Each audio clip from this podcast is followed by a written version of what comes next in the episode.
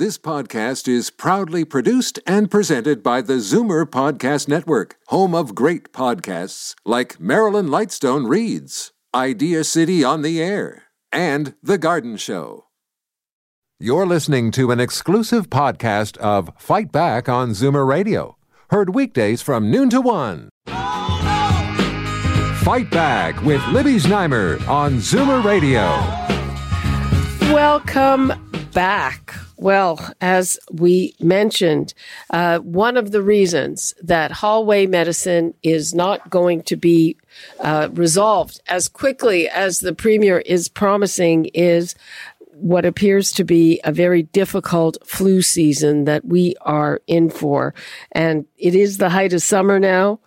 And it's not usual to talk about it at this point, but I think that it is a very good idea. Now, the cause for this concern is the news coming out of Australia, where it's winter. Uh, Australia, New Zealand always give us an early indication of what's going to be happening, and hospitalizations are three times what's normal for this time. And there have been more than 200 deaths so far, according to that country's Department of Health. So, what are we doing here? Well, on the government side, Ontario has already ordered an extra 300,000 doses of the high dose flu vaccine. That's more than last year. And of course, uh, those high dose vaccines are given to vulnerable people, including seniors. And that brings the total to 1.2 million doses that we have. So I want to hear from you about your thoughts on this. Uh, are you going to get the high dose? Are you going to make sure you get your flu shot right, nice and early? Because also overall on all of this, there's still that problem that's called vaccine hesitancy. A lot of people think, oh, I don't need to take this vaccine. The vaccine is harmful. Um, it, it's, and it's a bunch of baloney. That's the only way I can put it.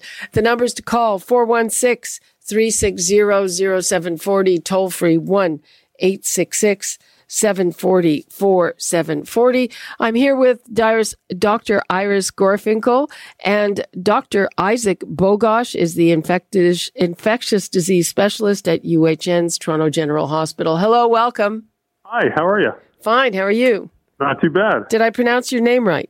Uh, yeah, Isaac Bogoch. Okay, like there one we of those, go. Uh, curses that you every every time. I have Iris to it, you have to Gorfinkel explain it. understands that. Yep, yep. Okay, so first, Dr. Bogoch, uh, can you add anything about the situation in Australia and uh, also w- what strain of flu is this? Yeah, great question. So Australia, as you point out, is having um, a, a tougher than expected influenza season, and as you also point out, it is winter in Australia, and they should be in the middle of their flu season, which which they are. What's interesting about Australia this year is that the flu season started earlier than expected. It actually started a couple of months earlier than expected. So one of the unknowns is, you know, is this really a tougher flu season than usual? Or is this just a flu season that started earlier that will also end earlier? And at the end of the day, it will have the same rough number of people infected. So those are still unknowns yet, but kudos to um, uh, the uh, Minister of Health for having the foresight to say, we don't have the answer to that yet. This has the potential to be uh, a tough season in, in Canada. Let's be prepared. Let's get more uh, flu vaccines available, especially for vulnerable populations. Mm-hmm. Uh, one of the things that's interesting to me, and I like to bring in Dr. Iris, uh, she says, so i am seeing an extra 300,000 doses of high dose flu vaccine, but it seems to me, I don't know if this is as a result of foresight that I think last year was the first year that it was approved. Not that it was approved, but that it was covered uh, by OHIP, so people uh, could get it for free. And I think there were some supply issues for it. So maybe this is uh, just what was planned. Do you have any insight into yeah, that? so I'm a GP. And I can tell you from the perspective of primary care, this is where you generally get your vaccination or at the pharmacy. So, so the patients that I saw had difficulty getting it from the pharmacy at all. I don't Oh, think wait, it was even available. wait. The available. high dose, I don't think you can get it from the pharmacist. I think right. the high dose you have to get from a doctor. Right. So they would come in for the high dose. And initially, I was only given a very limited number of doses. So you would think, I don't know, 50 or 60 doses would be a lot. In my practice, it was gone within three days. So that's a major problem. So patients were coming in to get their high dose influenza vaccination, and it just wasn't there. So there were problems in the supply chain, which hopefully this year will have been worked out. Yeah, so uh, I guess again, this this number came from a, a, spokesman for Christine Elliott, and it's their job to make their minister look as good as possible. But I think that extra three hundred thousand was not necessarily to cover anything special, but but uh, to cover uh, you know what was not covered yes uh, last year. Dr. Bogoch. Tough to say, and I don't have the numbers at my fingertips. Uh, but in all fairness, anything that we do as a medical, scientific, public health community, as a government, anything that we do, any policies that we take to make it easier for people to get the influenza vaccine, I think that's a step in the positive and in the right direction. And as you pointed out at the beginning of the show or at the beginning of the segment, there is, uh, you know, some issues with what, what we call vaccine hesitancy, and it has some other names as well. And that's a, that's a huge problem. And we know influenza. There's this big mis- misconception around uh, misconception around influenza. People think it's just a cough or a cold, but no, influenza is a very severe viral infection. It's not the sniffles. It's not a cough. It's not a cold. It's a very severe viral infection, and we know globally every year it kills over a half a million people. Over a half a million people die of influenza every year. So anything that we can do to reduce the risk of death or disability from this uh, we should. And, and a huge component of that is vaccinations. Of course, we know vaccines aren't perfect, especially the flu vaccine. We know some years are better than others, but we still know when you like sift through all the data, and there's tons of data. Uh, if when you sift through all the data, you can see that overwhelmingly, people who get the flu shot do better. People who get the flu shot have a far less probability of death uh, compared to others. And uh, and you know, by having more high dose vaccines available this year, great. I totally agree with Dr. Shot. Bogoch. And I have to add, if you take a look at those deaths, who's dying? And we know that 70, 90, 70 to 90% of the deaths are in individuals over the age of 65. That's the Zoomer population.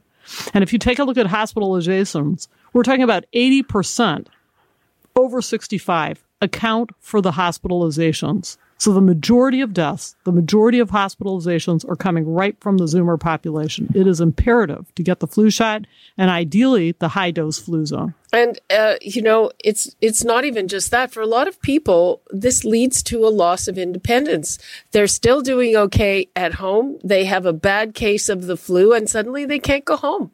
It's, it's oh, 100%. Life changing. I mean, oh, go ahead. So, you know, in the elders that I see, you know, um, I just want to reiterate the, the signs of influenza. I know it's a little bit early, but I can't help myself. So, high fever is one of the earliest signs, headache, muscle aches. So this is what defines it as influenza, a sudden onset of fairly severe symptoms right from the start, and along with usually some respiratory and occasionally gastroenterology stuff like diarrhea and nausea.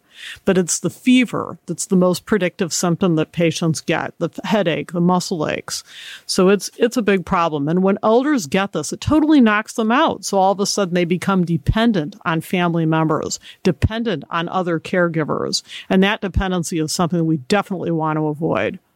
Okay, let's take a quick call from Alan Scarborough before we take another break. Hi, Al. Hi. Do you get your uh, flu shot? Pardon? What's that, Libby? Do you get your flu shot? Oh, of course, every year. Good. Because I'm a senior. But I think what we should do is stop that foolish handshaking and adopt a hand bump. I was at Scarborough uh, in uh, a senior place, and a man flushed the toilet, walked out of the stall. I was just leaving, and I saw him stop at the lunch counter Uh-oh. and shake hands with two other people. Okay, we're we're coming up on lunchtime there. I, am not sure I want to hear any more of this, but I, th- well, I think we get your actually, drift, Al. That is the God's truth, and I'm telling you, stop shaking hands, adopt the hand bump, and we'll avoid a lot of the flu. Okay, thanks for that, Al. Let's hope he wasn't a doctor. Oh, that that's that's wicked. And I want to start with a call from John in Toronto. Hi, John. Well, good afternoon, Libby. How are you? Fine. How are you? I'm very well, thank you for asking. Go ahead. My question is when is the best time to get the flu shot? I get mine religiously every year. I'm currently 63 years old. I would like to get the extra dosage one, but apparently that to qualify for that you have to be 65. I'll let Iris take that. Yeah, that's absolutely true. You have to be 65 to get the high dose one, and that's made that decision was made for a reason because there's such a thing, and it's depressing to, to name it, called immunosenescence. As we get older, our immune system is not as robust in fighting certain infections. So the age is really 65 that we need that additional boost, if you will. Now, as far as when to get the flu shot, I would suggest at your first available opportunity. Consider it takes two to four weeks just for your aging body to mount its immune response. So it's not like you get the shot and then you're instantly fixed and you're fine.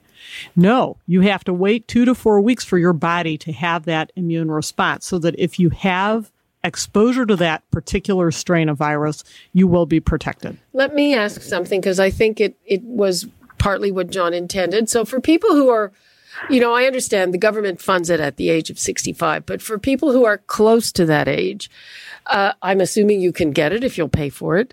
Is it worth it to do that, or is there is there some kind of physiological reason to wait to 65? Because you know suddenly you're going to wake up on your birthday and not be different than you were. True enough. You know these yeah. things are all on a continuum. And could you pay for it? Yes, you could pay for it. Could the doctor elect to give it to you if the doctor feels that you're immunosuppressed enough to need it?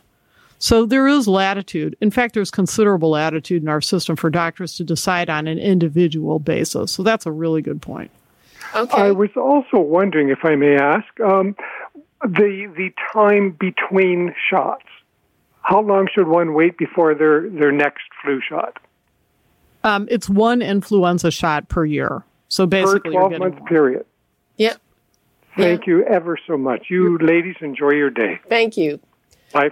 Okay, bye bye. Uh, and uh, Dr. Bogoch, uh, again, do you know which strain it is with, with which of the H1? Yeah. Yeah. Yeah. So the data in Australia is pretty interesting, actually. And when we think of the flu types that are circulating, we often categorize them into two big, uh, two big silos. There's influenza A and influenza B. And if we look at influenza A, it's often divided into H1N1 and H3N2.